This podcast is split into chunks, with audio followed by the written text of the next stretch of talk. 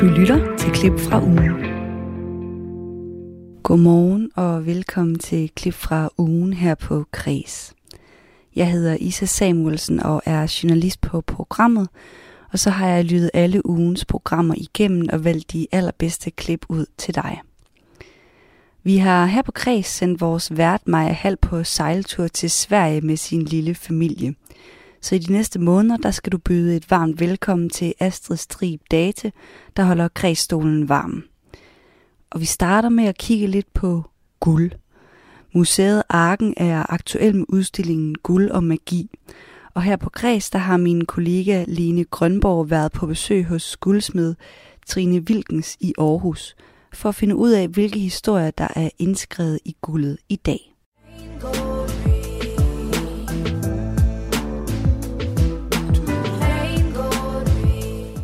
Hedder Trine Wilkens og er guldsmed.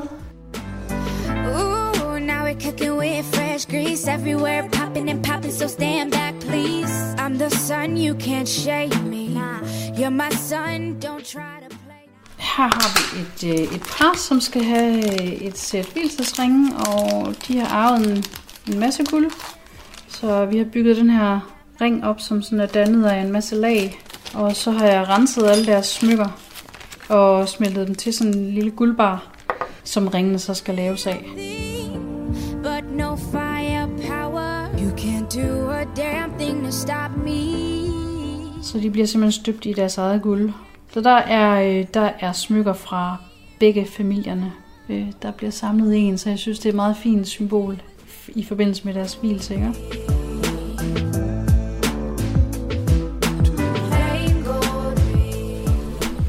Og vi taler jo i, om guld i dag, fordi vi i kreds ser på den udstilling, der hedder Guld og Magi på Arken. Og der fortæller de jo om, at de ligesom ser, at der er sådan noget magisk indlejret i det her guld. Det er i hvert fald et materiale, der altid har haft betydning for os. Kan du genkende det? Jamen helt sikkert. Altså, det er et fascinerende materiale, og ja, det oplever vi også ved kunderne. Altså, der er større og større interesse for guld, og øh, altså, det kan jo være øh, som en hvis man skal fri til sin kæreste, så øh, er det jo typisk guld og nogle ædelsten. Eller hvilesesringen er også typisk guld, og jamen, vi sælger rigtig meget guld efterhånden. Hvor førhen var det jo måske mere sølv og hvidguld, øh, som man sådan solgte i Danmark. Det der lidt mere kølige, så er vi blevet glade for det der, den varme guld har.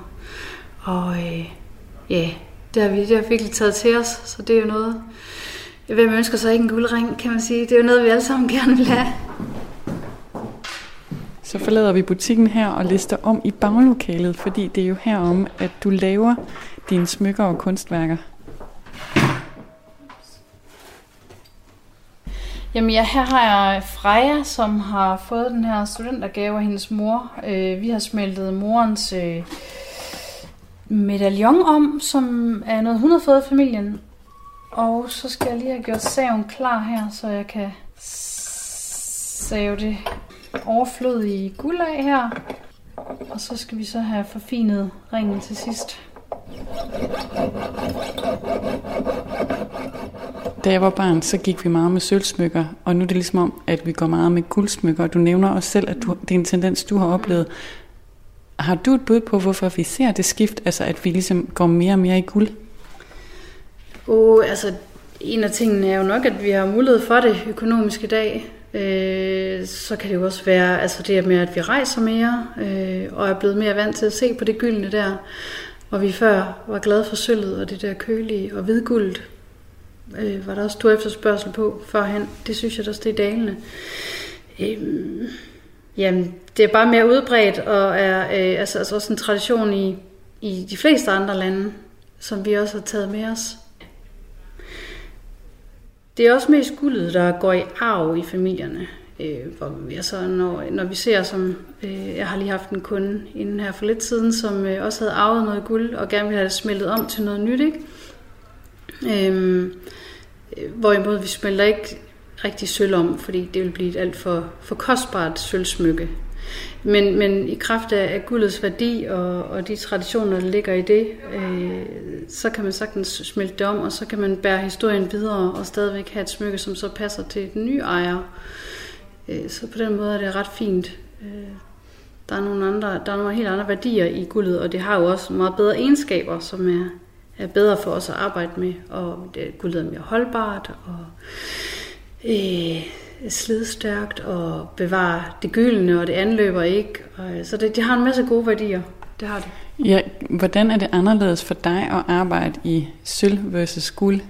Jamen, altså Guds, Guds egenskaber i forhold til sølvet er, altså, at det har meget mere styrke, og øh, det er meget mere holdbart, og det er også mere strækkeligt. Øh, vi kan nemmere øh, sætte sten i det. Øh, det, det er hårdere også samtidig. Øh, så derfor så, så holder det på stenene, og øh, hvorimod en, en, en sølvring, øh, hvor der er sat sten i, er mere udsat for slid og til sidst vil stenene falde ud, så det er slet ikke så holdbart, og sølvet anløber jo også. Ja, når man snakker om, at sølv anløber, så er det, at det bliver sort. Det starter med at blive egentlig lidt gylden, og så ender det med at blive sort. Øh, og det gør guld ikke, fordi det er mere ædelt. Øh, ringen her, øh, som jeg er ved at, at gøre klar, er en, øh, en fortolkning af den, den ring, vi lige havde hænderne før, som hedder Reef. Jeg har så tilpasset den til kunden her, øh, så den er knap så stor og voldsom. Øh, og så har hun forelsket sig i en safir, som hun skal have i. Og, øh, men men øh, oprindeligt, den er jo lavet af hendes øh, mors guld. En stor medaljon, som moren selv fik i konfirmationsgave. Så det er det guld, der går igen. Og når det bliver, så bliver poleret op, så, så får det den gyldne farve igen. Lige nu står det meget råt og har sådan lidt hvidt skær over sig. Hvor lang tid tager det at lave sådan en opgave? Uh, der er jo sådan flere faser i det. Der, der skal sætte sten i til sidst, som også er krævende. Jamen, hvad kan det tage? Alt mellem 6 og 9 timer, vil jeg tro, sammenlagt. Så er vi lidt forskellige, der har der er ind over den. Jeg har en guldsmed, der sidder og sætter sten i til sidst. Og det er mig, der formgiver. Og ja. Og hvad er de store trends inden for guldsmykker i dag?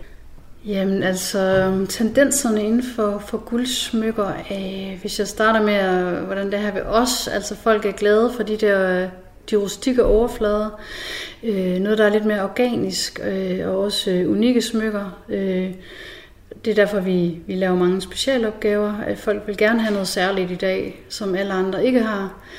Øhm, så, så det er sådan det, vi ser. Og så kombineret med, med diamanter og sten. Og historisk så har guld jo også været en måde, man ligesom kunne vise, at man var velhavende på. Øh, så er det noget, som stadigvæk går igen i dag, altså udover at det skal være pænt, så er det på en eller anden måde også noget, hvor vi kan flashe, at vi har altså også orden i økonomien. Er det noget, du fornemmer? Jamen helt sikkert. Altså, vi vil rigtig gerne have de her smukke smykker. Det er jo et symbol, man kan bære på sig, øh, frem for noget, der står øh, hjemme på hylden øh, ligesom måske andre kunstværker, så kan man bære det med ud i hverdagen og flashe det. Øh, og, det, og, det, og det, på den måde ser jeg også, at folk øh, altså, er interesseret i at have sten i, øh, for at underbygge den der drøm øh, af det smukke, øh, eksklusive smykke. Ikke? Så har jeg fået filet det af, så skal jeg lige have justeret den i størrelse. Og der er metallet, øh, der er guldet jo sådan fleksibelt, så jeg kan, kan hamre på det, og så strækker det sig. Så nu tager jeg lige hammeren og hamrer lidt.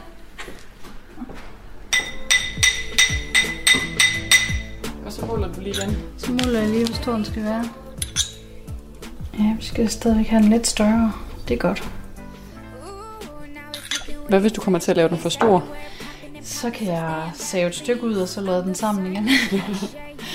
så. Det satser vi på ikke sker. Ja, nu passer den. Og så skal jeg bare lige have den poleret, og så øh, sat safiren i her. Så er den færdig. Det var min kollega Line Grønborg, der havde besøgt guldsmed Trine Vilkens i Aarhus. Det er faktisk ikke kun Astrid, der er ny på kredsholdet. Vi har jo her på Kreds syv kulturagenter, der hver uge anmelder et stykke kultur til dig og mig. Og vi har fået en ny agent i København. Det er Nina Rasmussen på 37 år fra Vesterbro.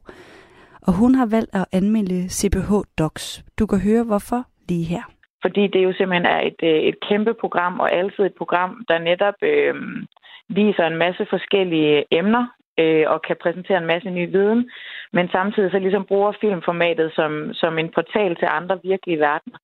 Så den har altså både øh, kunsten og kulturen, men, men også i høj grad noget aktivisme, som enten gør, at man kan, det kan tænde nogle nye idéer øh, hos sig selv, eller at man simpelthen kan lære noget mere. Og, øhm, og så synes jeg også, det er rigtig spændende, at nu har vi jo været meget låst, øh, låst inde i vores stuer derhjemme her under øh, covid-19. Og, øh, og øh, CPH Docs gjorde at allerede det sidste år, altså i 2020, at de øh, var lynhurtige til at øh, omlægge til et online format. Og det har de så øh, gjort igen i år, sådan at man har kunne øh, se en masse film. Faktisk 177 har der været på programmet, som man helt øh, frit har kunne, øh, kunne lege og altså se øh, og få en rigtig stor øh, filmoplevelse hjemme i stuen. Og så har de også åbnet op for nogle fysiske øh, visninger, der selvfølgelig først starter her fra, fra på torsdag, hvor verden begynder at åbne lidt op. Men øh, derfor så har jeg simpelthen været mega interesseret i at dykke ned i, i det her kæmpe univers og, øh, og se nogle gode film. Og så synes jeg også særligt i år, at, de har været, øh, at det har været spændende, at de har lavet en øh, ungdomsredaktion. Øh, de har simpelthen øh, valgt at i stedet for kun at tænke på, på repræsentation gennem filmen, så også øh, sørge for, at, øh, at der var en ungdomsredaktion, øh, hvor der simpelthen er ni unge, der er blevet udvalgt, og hvor de også har valgt at, at få nogle øh, stærke ungdomsorganisationer, Mino Danmark og LGBT Ungdom og Sind Ungdom, med til ligesom at udvælge øh, ni unge, der så simpelthen har kurateret et program, både et film og et debatprogram, med nogle film, som de synes var, var vigtige fra, fra deres øh, synspunkt. Øhm, og hvor de simpelthen har sat fokus på det her med, øh, hvordan man kan skabe en bedre repræsentation og mere mangfoldighed og større retfærdighed øh, i verden. Og faktisk også sætte fokus på, hvordan kunsten øh, ligesom kan, kan være en vej til at skabe et bedre samfund, men også stille sig kritisk i forhold til, hvor det måske nogle gange kan, kan blive lidt svært. Ja, og, altså de her unge øh, film om unge og identitet, det er jo nogle af dem, du særligt har set, og du har deltaget i festivalen, ja, fysisk så i flere, i flere år, og øh, sidste år, hvor den var online og sådan noget. Bare lige inden vi dykker helt ned i det, du har set, hvad var sådan dine forventninger til øh, CPO Docs i år? Jamen, forventningen var blandt andet, at jeg bare helt vildt gerne vil se en masse film. Øh, tit, især når det har været fysisk, så har jeg kun nået at se et par film, fordi det der med, at det lige skulle passe ind i kalenderen, og man måske også gerne ville følges med ind, ind i biografen og sådan noget, det har gjort, at, øh, at, at det er et kæmpe program. Det synes jeg slet ikke, jeg har fået udnyttet nok. Så i år var min forventning, at jeg øh, virkelig ville, øh, ville få, øh, få kigget en masse film og virkelig kigget ned i, i potentialet omkring de forskellige kategorier også, fordi der jo netop er nogen, der der dykker meget ned i, i, i sådan nogle konkrete øh, emner og giver rigtig mange facts omkring det, men at man også kan komme ind i nogle mere kunstneriske film, hvor man ligesom kommer med til med øh, ind i en, en helt ny verden og for eksempel følger en person og, og den udvikling eller den øh, udfordring, den person står i lige her nu. Ja, og et af temaerne, du nævner, det er øh, unge, ungeområdet. Er det, øh, altså, hvilke film er det, du har set? Har det været meget de her, øh, hvor der har været fokus på unge? Jamen, det var i hvert fald det, der sådan var mit udgangspunkt, fordi det netop fylder så meget både af min, øh, min hverdag og min fritid og mine interesser. Det her med empowerment af unge og, og udvikling og, og bevægelserne der. Øhm, så blandt andet fulgte jeg også ungdomsredaktionens øh, anbefalinger og så blandt andet Gabby Between Ages 8 and 13, som handler om et barn, øh, som ikke kan genkende sig selv mellem to køn. Øh, og jeg så også andre, som øh, for eksempel Klub øh, Kranium og 7030, som dels handler om en, en gårdskultur øh, i Jylland, øh, og den anden handler om klimaforandringerne.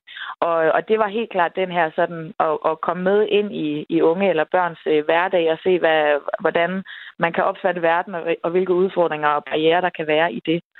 Øhm, så var der også en film, jeg vil fremhæve, som hedder Sisters with Transistors, som øh, går ind i elektronisk musikshistorie. Øh, og det er så fra kvindelige pioners vinkel, som, øh, som tidligere ikke er belyst så meget. Og det har både været, øh, jeg har en stor interesse i elektronisk musikshistorie, men så det, at den ligesom også kom fra, fra de kvindelige pionerers vinkel, og man får det med, så repræsentationen lige pludselig kommer mere til sin ret der. Det synes jeg også var, var mega spændende. Men altså, hvis jeg skulle nævne alle de film, jeg har set, tror ja, jeg, jeg skulle lige sige, det, det er tydeligt, du har set meget af det, og der er jo rigtig, rigtig meget at se. Ikke? Kan, du, kan du sige, sådan, hvilken film, der så har gjort størst indtryk på dig? Det kan jeg, og det, det kom faktisk lidt bag på mig, fordi jeg netop, som, øh, som sagt, har været meget sådan, godt, så vil jeg gerne se en film for enten at lære noget, øh, eller også netop komme med på sådan en, en, en personlig rejse, eller komme ind i, i, i en, en, en persons verden, som jeg måske ikke kender til i forvejen. Og øh, så lidt uventet opdagede jeg så netop, at der var jo et, øh, et Sound and Vision-program på øh, CPH Docs, og der var der en film, der hedder American Utopia, som øh, er en koncertfilm, øh, som Spike Lee Jones har lavet om et øh, show og en koncert, som David Byrne har lavet. Og øh, jeg havde egentlig godt sådan sat den på ind på det online-program. Der kan man sådan give hjerter og sådan lave sin, sin liste, og der var den på. Men den var egentlig ikke sådan allerøverst, fordi jeg sådan tænkte, Nå, det er jo ikke, det er jo bare en koncertoplevelse. Øh, men øh, hvor jeg så satte, det, sat, øh, endte med at tænde for den en formiddag faktisk, også lidt sådan skævt, så, øh, så blev jeg simpelthen fuldstændig draget ind af, af det her, øh, den her øh, koncert, og det er blandt andet, at, at det var så helt, altså hele, helheden i det var så stort. Det er sådan en helt minimalistisk setup, hvor, øh, hvor David Byrne og hans 11 musikere har grå habitter på, øh, og er på en helt tom scene faktisk. Og så alle, øh, alle musikerne, de øh, har trådløse instrumenter. Og så er det faktisk nærmest sådan en, en kunstnerisk danseperformance, eller i hvert fald sådan en meget skarp koreografi, de faktisk laver. Og hvor øh, der også er helt, øh, helt koreograferet lys, og deres bevægelser er også sådan helt særlige.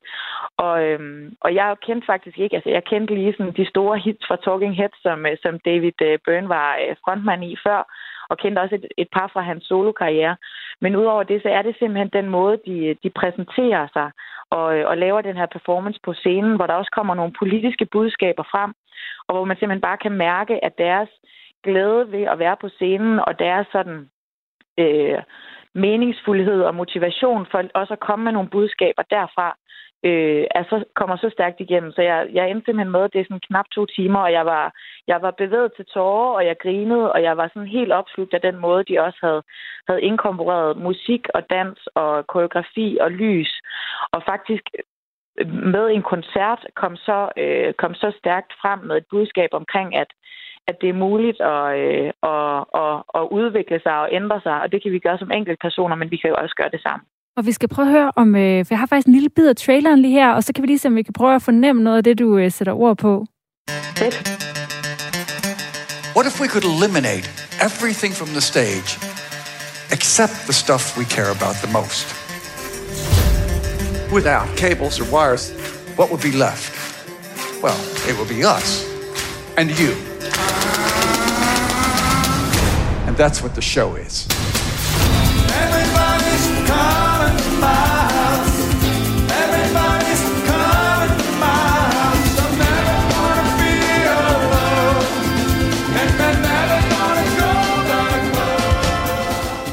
Og det var altså noget af traileren fra øh, øh American Utopia, en øh, koncertdokumentar fra KPH Doc, som vores kulturagent øh, Nina Rasmussen har været særlig begejstret for. Men øh, overall, hvor mange øh, filmroller, hvis vi skal sige det 1-6, vil du så give øh, KPH Docs i år? Jamen, som det nok også har været tydeligt af de ord, jeg har sat på anmeldelsen her, så er det helt klart øh, seks styk. Og øh, det er blandt andet på grund af, det, øh, det er meget bredt, men sindssygt skarpe og, øh, og gode indhold, der er kurateret.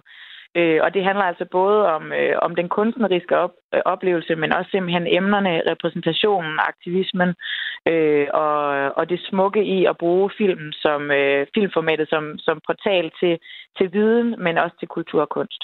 Sådan lyder det altså fra Nina Rasmussen fra Vesterbro i København, der anbefalede CBH Docs.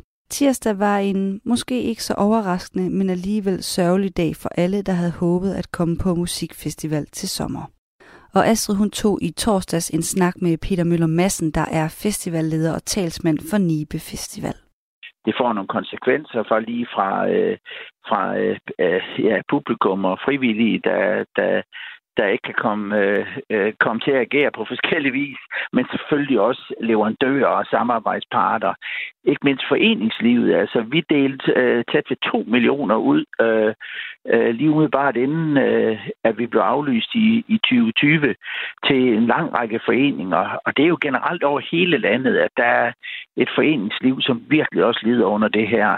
Men værst af alt, det er jo, at vi som, som mennesker ikke kan komme ud og mærke fællesskab, ikke kan komme ud og mærke hinanden. Det har nogle kæmpe konsekvenser, øh, både nu og her og på sigt. Ja, du, ja, du nævner nogle af konsekvenserne, ikke? og de er egentlig ret... Øh, altså, det er ikke bare du ved, musikken, vi går glip af. Og for alle os, der ligesom elsker at komme på festival, men som ikke nødvendigvis kender til maskinrummet bag, kan du ikke så lige, jeg prøver lige at skitsere, hvad er det for nogle konsekvenser, det har, når man aflyser en festival?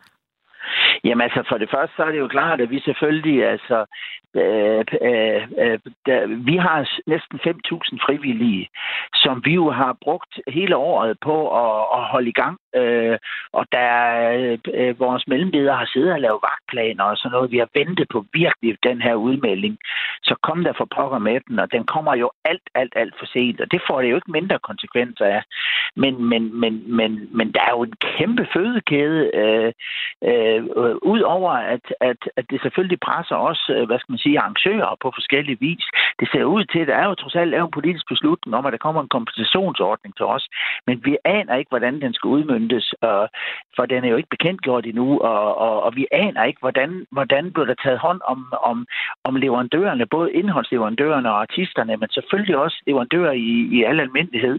Så, så, så det, det, det er meget mere end bare flødeskum. Kultur er meget mere end bare flødeskum.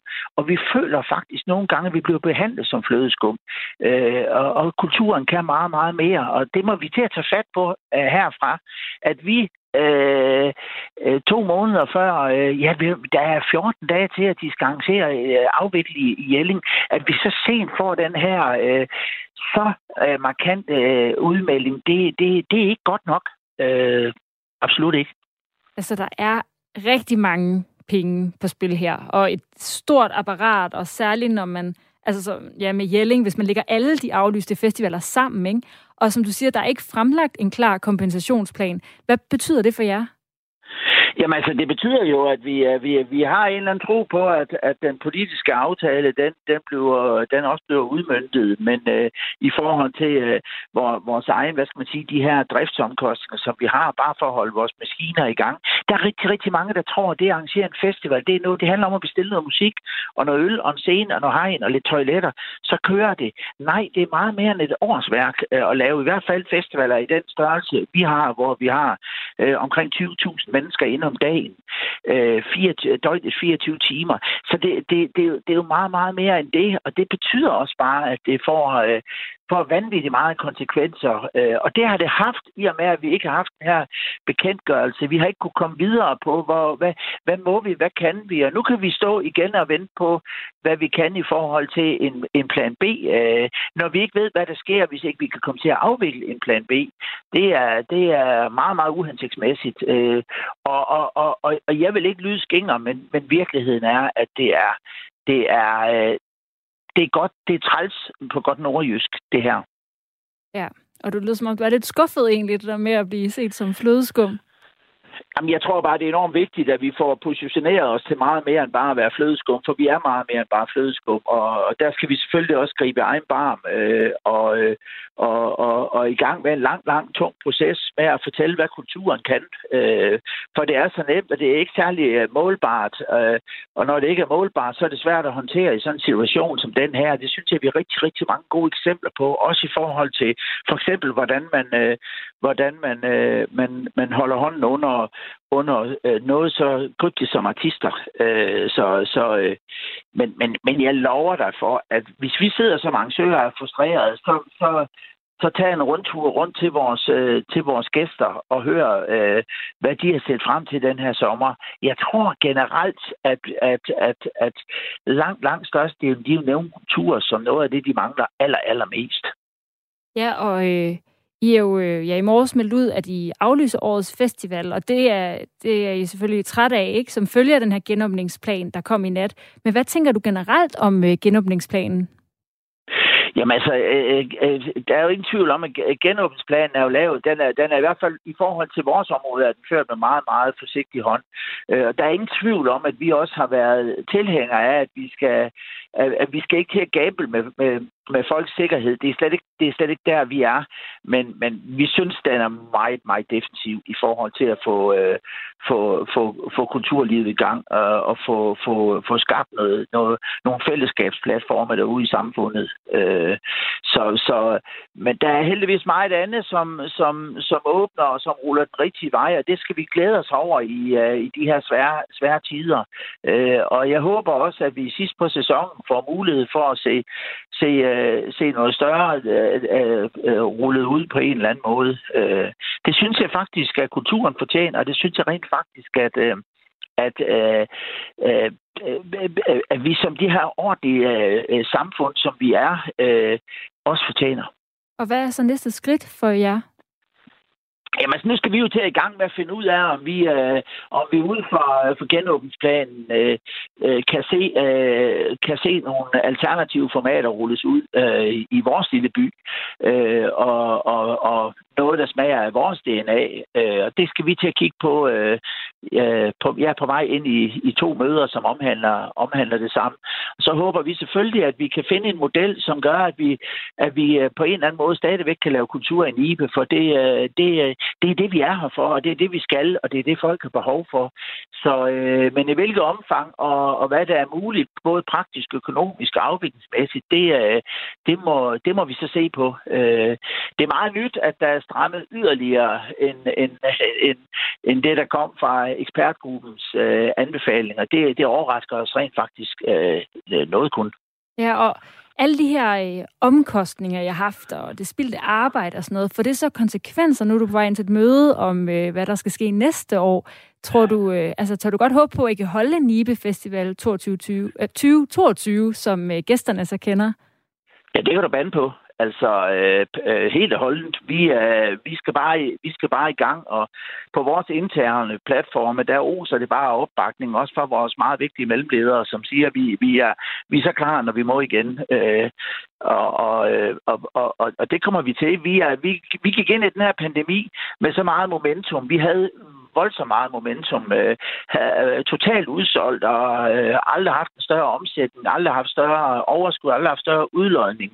Altså, vi var der, hvor vi skulle være, da, da, da pandemien den ramte os. Og der kommer vi hen igen, det er der ingen tvivl om. Øh, nu skal vi selvfølgelig lige se en, en kompensationsorden øh, øh, bekendtgjort og, og udmyndtet, men, øh, men øh, vi forventer sandelig, at, at, at, at vi bliver hjulpet igennem den her. Det er i hvert fald det, det, det tyder på. Og det er også det, der skal til. Vi skal nok klare den, og vi er der øh, i, i 22, det er 100% sikkert. Og vi er der ikke med en eller anden slatten udgave af, af vores elskede skovfestival. Nej, vi sparker rumpet, det kan jeg garantere dig for. Det sagde Peter Møller Madsen, altså festivalsleder for Nibe Festival. Det skal ikke kun handle om de kulturbegivenheder, der ikke bliver til noget. I den her uge der fik teatrene nemlig lov til at åbne op igen, og Aalborg Teater er klar med teaterkoncerten Drømte mig en drøm, hvor de fortolker den danske sangskat og sange om årets gang. Instruktøren, der har iscenesat den danske sangskat, han hedder Jakob Schocking, og han er oprindeligt fra Holland, så det er også med et lidt nyt blik på sangene. Og der er altså brug for forestillinger, som dykker ned i de her gamle sange, og blandt andet årets gang, det mener instruktør Jakob Schocking. Jamen, jeg synes, det er spændende at beskæftige sig med den danske sangskat ovenikøbet som indvandrer. Fordi udover de forestillinger, som der er lavet, så er den her forestilling, den, den kaster nettet bredere ud. Det vil sige, at vi går både hele vejen tilbage til, til i middelalderen, og så faktisk op til, øh, ja, til popmusikken, så vi øh, overskrevet højskolesangbogen.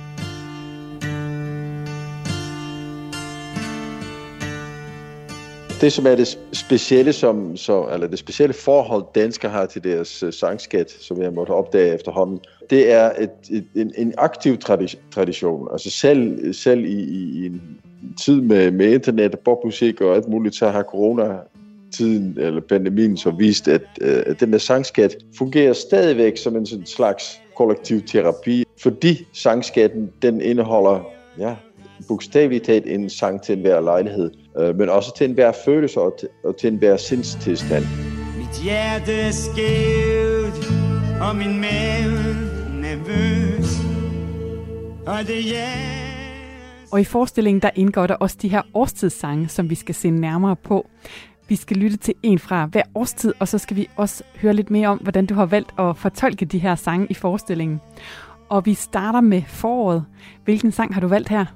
Vi har valgt øh, Svantes forårssang fra øh, Benny Andersens og Paul Dissings øh, Svantes viser øh, fra, fra 81. Øh, og det er, det er sådan en typisk Benny Andersen-tekst, fordi det faktisk øh, er, er jeg-figuren, som, som, som øh, fortæller det, øh, brokker sig over, altså det er en gammel mand, som har det elendigt, eller en gammel kvinde, fordi det, håret falder af, og, og hele, hele kroppen er ved at sætte ud. Og så slutter hvert vers med, og dog er det hvor. Så det er sådan et utroligt flot billede på, på selv når man har det på sit værste, så er det noget trøst at hente i, at det bliver forår igen. Man høster knap dem, som man så.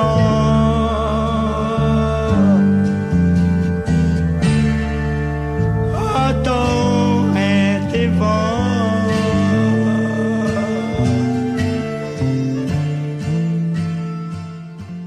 Og hvordan har I valgt at iscenesætte den her sang? Der har vi øh, valgt en meget hård kontrast mellem sangeren, en, en solistisk sanger med rollator og det hele. Altså hun spiller det faktisk som en, som en fortælling. Og hendes eneste ledsager er en, øh, en hård cocktail elgitar, som jo kan skrige den her smerte og ja, brok ud. Hvor fremtid bliver kvalt af kolos og svovl. Og vi ved går til sidst gæld og arv. Og en dag vil jeg tage min spade og min skål. Vi taler om teaterkoncerten Drømte mig en drøm på Aalborg Teater. Det er en forestilling, som du er instruktør på, Jakob Schocking. Og hvis vi nu går videre og ser på den sang, som I har valgt i forbindelse med årstidens sommer, hvad er det så for en? Altså, til, til sommersangen, der valgte vi en kanon, øh, da vi stadigvæk øh, havde mulighed for at dyrke fællesang i salen. Og det er, jeg gik med ud om kvelden, som de fleste nok kender som den der sang, hvor man bare synger kukuk, kukuk i et væk.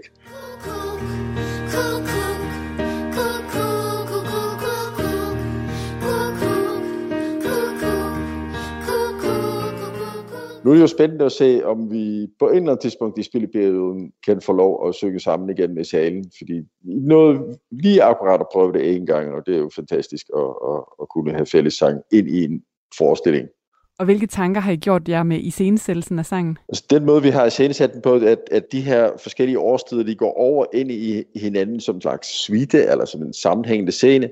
Og når vi så kommer fra Vantes forårssang, så bryder faktisk resten af ensemblet ind, og så kommer de her mundre kanonsyngere ind øh, til stor irritation for den gamle.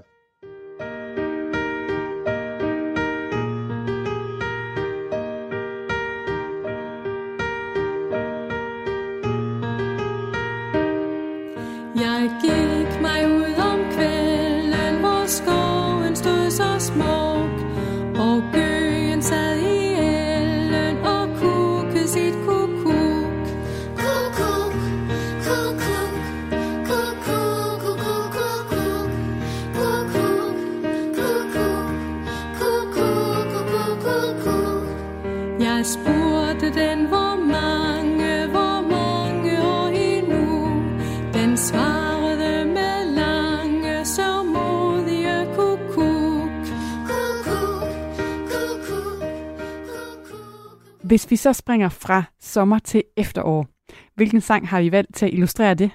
Altså, vi har, vi har faktisk en decideret efterårstekst, hvor, hvor tingene bliver mere alvorligt, som hedder Mørk af november af Torkild Bjørnvig fra 59, og den er skrevet midt under koldkrigstiden, og det, det er en fantastisk flot lyrisk tekst, øh, og også meget, meget flot musik, fordi den er baseret på en gammel middelaldervise, og der, der breder musikken sig, sig mere symfonisk ud.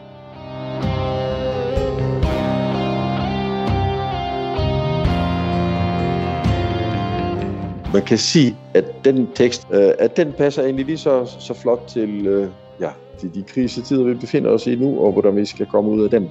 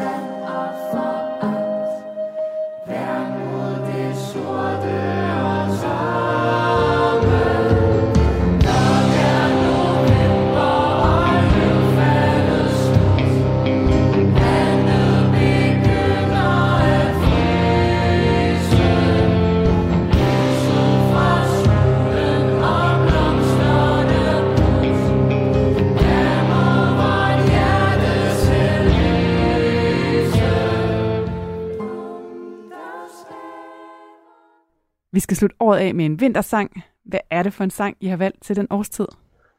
Ja, der er det jo mange gode øh, sanger i, øh, i den danske sangskat, men vi øh, endte med, eller dramaturen valgte øh, øh, at bearbejde en lille smule, kun hist og pist. Øh, Sten Sten Blikkers flotte sang, Det er hvidt herude, som der sikkert mange, der kender. Um, og den blev så, det var hvidt herude. Og så er der nogle bitte små ændringer i teksten, som faktisk altså, beklager, at vi ikke øh, har de der flotte hvide vintre, eller ikke så mange af dem mere, øh, som vi havde før i tiden, eller som man havde på Sten Blikkers tid i øh, 1838, da han skrev den her sang. Det er hvidt herude. Køndelmisse slår sin knude Over mod Vesterhår Hvidt for neden, hvidt for oven. Puder tygt står tre i skoven Som ud i min nabilgård Det er tyst herude.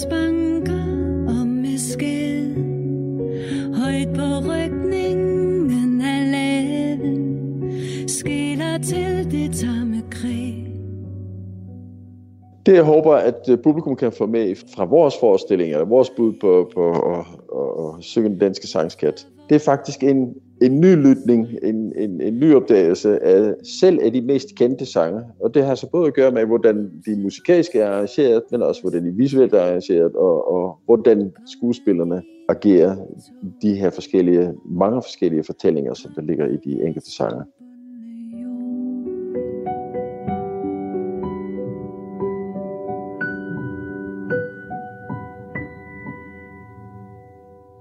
Det var min kollega Line Grønborg, der havde talt med Jakob. I klippet der hørte vi to demoversioner fra prøveforløbet af forestillingen Drømte mig en drøm på Aalborg Teater, som vi har fået lov at spille. Det var Mørk er november, og Jeg gik mig ud om kvelden. Vi skal til ugens alternative banger. Et koncept, vi har fundet på her i Kreds for at finde alternative sange til de mega hits, der ligger øverst på de danske playlister. Og det er da vist øh, meget godt, for den sidste måned, der har det været Justin Bieber, der uge efter uge har snuppet førstepladsen. Så her kommer altså en alternativ banger til hans store hit Peaches. Det er Thomas El Masari, musiker og kendt med i musikvidenskab, der kommer med ugens bud på den alternative banger. Jamen, jeg har taget et nummer med, der hedder Leal, fra en dansk kunstner, der hedder Ivan Sito. Ivan Sito, det er en ny dansk rapper, og jeg kender ham øh, egentlig ikke. Hvad er han for en øh, kunstner? Jamen, øh, Ivan Sito er en øh, dansk artist, der har øh, simpelthen nogle forældre fra det skønne land Chile. Og han øh, er super spændende og forholdsvis nyt og udgav sin debutplade sidste år, og er aktuel nu med en ny EP, der kom ud i fredags, som hedder Solo Memos. Og han synger og rapper udelukkende på spansk, og lægger sig rigtig meget op i det, man kender som reggaeton, øh, som egentlig er jo en, en mærkelig form for musik, men det er jo noget, der ligger op af de sydamerikanske vibes, hvis man kan sige det sådan, og øh, lægger rigtig meget råd til det, vi kender som en pop-urban scenen her i Danmark. Men forskellen er bare, at øh, Ivan Sito, han synger altså udelukkende på spansk, men bruger de her, hvad kan man sige, skandinaviske produktioner og hans flow til ligesom at sætte sit helt eget præg på, hvordan den her musik skal lyde i dag. Jeg har faktisk et lille klip fra sangen, vi skal høre her, så kan vi prøve at høre øh, det, du sådan beskriver. No me hables estupideces que no Hay demasiado poco tiempo Y todas tus amigas solo tienen celo Ellos no saben nada, soy un angelito Tú sabes que yo soy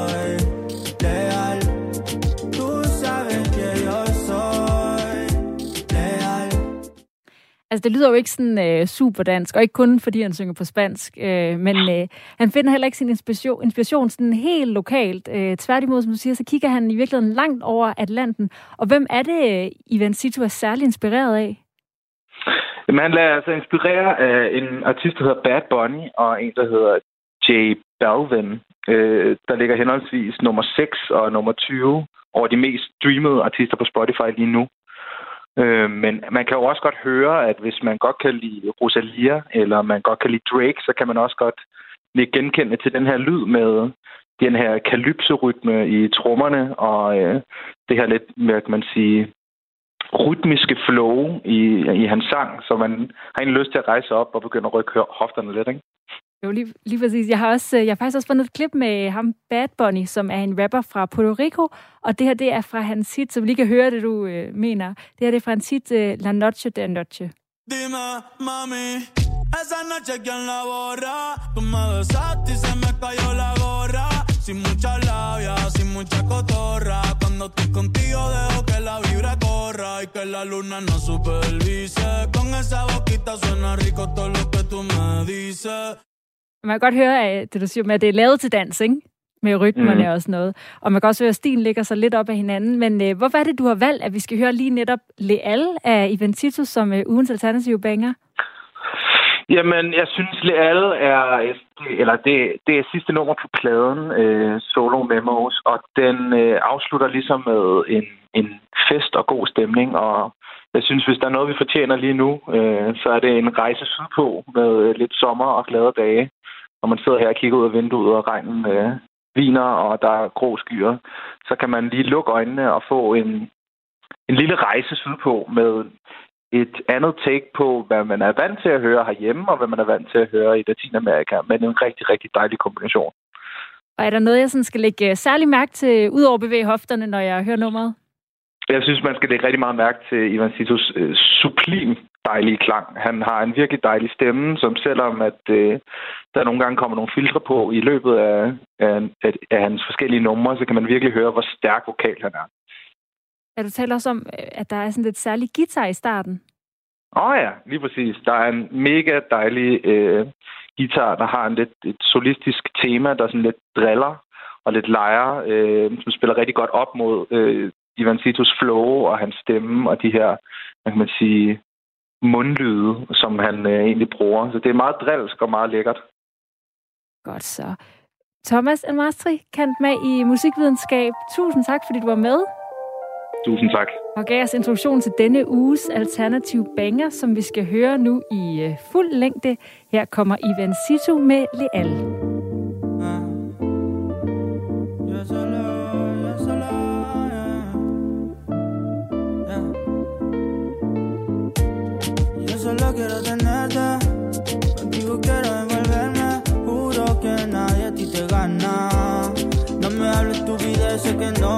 Hay demasiado poco tiempo. Y todas tus amigas solo tienen celos. Ellos no saben nada, soy un angelito.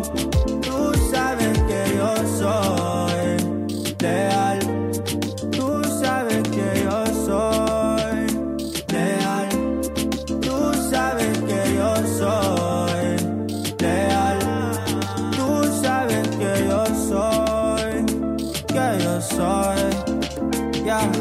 Pensamientos malos tú los sacas. Este humo siempre a mí me calma. Siempre a mí me calma. Nunca pierdo cara. Nunca pierdo cara, siempre soy leal. Tengo toda la noche si quieres charlar. Tengo todo el día si tú quieres volar. Yo soy como tú, me gusta soñar. Tú sabes que yo soy leal. Tú sabes que yo soy leal. Tú sabes soy leal. Tú sabes que yo soy, que yo soy. Tú sabes que yo soy. Du lytter til et klip fra ugen her på Kres. Jeg hedder Isa Samuelsen og vælger i den her time de bedste Kres-klip fra ugen, der er gået. Den britiske forfatter Dolly Allerton er aktuel på dansk med romanen Spøgelser, som zoomer ind på ghosting. Derfor talte Astrid Date om emnet ghosting med Marie-Louise Bendal, som er ekspert i kærlighedsmønstre, og indehaver af Recreate You, som hjælper single kvinder med at bryde ud af dårlige kærlighedsmønstre. Marie-Louise hun starter lige med at beskrive, hvad ghosting egentlig er. Det er jo en måde, hvorpå man sletter en kontakt, uden rigtig at sige, hvad fanden er det, der foregår. Altså det vil sige en eller anden form for undgåelse af en konfrontation, kan man sige. Ikke? Og er det, øh, altså er det et nyt fænomen, ghosting? altså, jeg, jeg tror det egentlig ikke, men det er jo blevet nemmere at ghoste øh, med alle de her muligheder for hurtigt at komme videre. Ikke? Altså, jeg tænker, det har fundet sted i, i altid på en eller anden fasong, men, men det er sværere ligesom at slippe væk uset, øh, hvis du går rundt ude i, i, i landsbyen, øh, ude i Jylland, hvor der, hvor der på en eller anden måde ikke er så mange. Der, der bliver du opdaget igen, kan man sige. Du, du møder tilfældigvis denne her person, du har ghostet. Ikke? Så det er jo, jeg tror, det har fundet sted i højere eller mindre grad altid på en eller anden måde, men det er jo blevet meget, meget nemmere nu, hvor det er let at gå videre, og du heller ikke altså, er så, i så stor risikogruppe for at øh, møde den her person, du er du har ghostet lige tilfældigt nede på gaden. Ikke? Ja, hvorfor er det blevet lettere i dag? Ja, det er jo fordi, at øh, du, du kan meget hurtigere slette en samtale, for eksempel på Tinder, eller hvor det nu er, at man ligesom er i en eller anden form for kontakt. Du kan meget hurtigt slet, og så er du ligesom bare out. Du er gone, ikke? Du er ghosted. Ja. Så, så på den måde er det let. Er det faktisk noget af det også, som hende, øh, Liv Sepstrup, vi har snakket med, også har oplevet, ikke? Øh, hun er 25 år her fra Aarhus, og øh, er for nylig blevet ghostet, og øh, vi kan lyre lidt af hendes historie her. Mm. Jeg havde jo øh, været sammen med den her fyr øh, sådan øh, to gange faktisk. Øhm, og så sidder jeg så med mine veninder en lørdag, og jeg er sådan, ej, I skal lige se den her fyr, som jeg har matchet med på Tinder, og sådan, det, er, det er meget grinerende, det vi har gang i, og det er fedt. Den måde, vi havde været sammen, det var bare sådan, jamen, altså, vi havde bare haft sex, og så havde vi sådan ligget og snakket lidt, eller sådan, men vi havde vidderligt ikke været sammen i mere end to-tre timer, og det havde bare været sådan noget meget casual, og øhm, jamen, drukket lidt drinks, og sådan, altså, meget loose. Øhm, og så går jeg så ind i mine matches, og øh, så kan jeg jo bare se, det er væk. Og det var, det var faktisk en af de første, jeg var sammen med på Tinder, så jeg sådan, er der sket noget her? Er der noget, jeg ikke sådan helt... Men så var jeg sådan, han har slettet mig, eller sådan, jeg forstod ikke rigtig, hvad fanden det gik ud på. Øhm, og blev egentlig sådan først virkelig chokeret over det, og også lidt ked af det, og sådan uforstående, fordi at det var virkelig en god oplevelse, og sådan, han havde overhovedet ikke givet udtryk for, at der var noget som helst galt, eller hvad man skal sige, at han havde bare været sådan, som om at også han også synes det var fedt. Han havde slet ikke givet noget kropssignaler eller noget som helst. Liv Sepstrup blev altså ghostet efter øh, to dates, men øh, hvordan foregår øh, ghosting typisk? Jamen, jeg synes, det hun beskriver her er meget typisk. Altså, det er jo sådan en, det har været lidt casual, og øh, vi har hygget os, men så er der en, der på en eller anden måde tænker, det var sgu ikke det alligevel, ikke? Øh, og, og forsvinder. Altså, enten på den der, jeg er bare blevet slettet måden, eller måske jeg svarer ikke på sms-måden, eller du ved, måske dukker ikke op til en aftale-måden. Det er jo, det er jo det er den ene form for ghosting, kan man sige, i sådan lidt løse relationer. Og så er der jo også nogen, der oplever, øh, øh, at jeg faktisk er i et forhold med en, altså vi er kærester-agtigt, øh, og så pludselig er den ene forsvundet. Fuldstændig væk. Altså, og, og måske kommer tilbage senere igen, men jeg hører måske ikke noget fra ham i månedsvis. Ikke? Øh, så så der, er, der er sådan, jeg tror, jeg vil kalde det grader af det på en eller anden måde. Ikke? Ja, og øh, i, øh, vi har jo i dag talt om øh, Dolly Aldertons roman øh, Spøgelser, hvor at hovedpersonen hun bliver ghostet øh, flere gange, øh, efter hun har været i et forhold med en, der hedder Max. Og i den her bog, der bliver øh, det meget portrætteret som mændene, der ghoster primært. Er det noget, der også stemmer overens med sådan, dine erfaringer med sådan, ghosting og køn? Øh, det er lidt, øh, det tør jeg næsten ikke at udtale mig om, Nej. kan man sige. Og nu har jeg jo ikke læst den her bog, for det har simpelthen ikke noget. Men altså, ja, jeg vil sige, det kunne det godt være. Altså, nu, ta- nu arbejder jeg faktisk kun med kvinder, så jeg hører jo altid kun den side af sagen. Men jeg hører faktisk også nogle gange kvinder, så sent som øh, den anden dag, der talte jeg med en, som sagde, at hun lige havde ghostet øh, nogle fyre. Øh, men, men altså sådan, sådan lidt overordnet, og uden at jeg skal være alt for kategorisk, så vil jeg sige, at altså, kvinder har jo mere en tendens til at knytte sig hurtigere følelsesmæssigt, og derfor vil have en, en lavere tendens til at ghoste, fordi det, det, altså, den følelsesmæssige connection er skabt, og så har man på en eller anden måde ikke så let ved bare at slippe. Og, øh, og der skal formodentlig lidt mere til nogle gange for mænd til ligesom at få den der connection. Øh, så altså, ja, ja, et forsigtigt ja, tror jeg, jeg vil sige. Ja, ej, nu er det selvfølgelig, hvis du kun er på øh, høre kvindernes side, så, Så er det selvfølgelig svært, også ikke? det, du kan tale ud fra. Ikke? Ja. Men øh, okay, men de her kvinder, du så har øh, hjælper, hvad er det?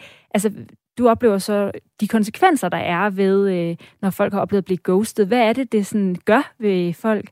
Ja, det vil jeg rigtig gerne sige noget om, fordi det er jo faktisk mest af alt det, jeg beskæftiger mig med. Det er jo faktisk, hvilke konsekvenser har det, vi oplever i vores kærlighedsliv på det fremtidige kærlighedsliv. Og der er sådan flere forskellige konsekvenser af det her øh, ghosting.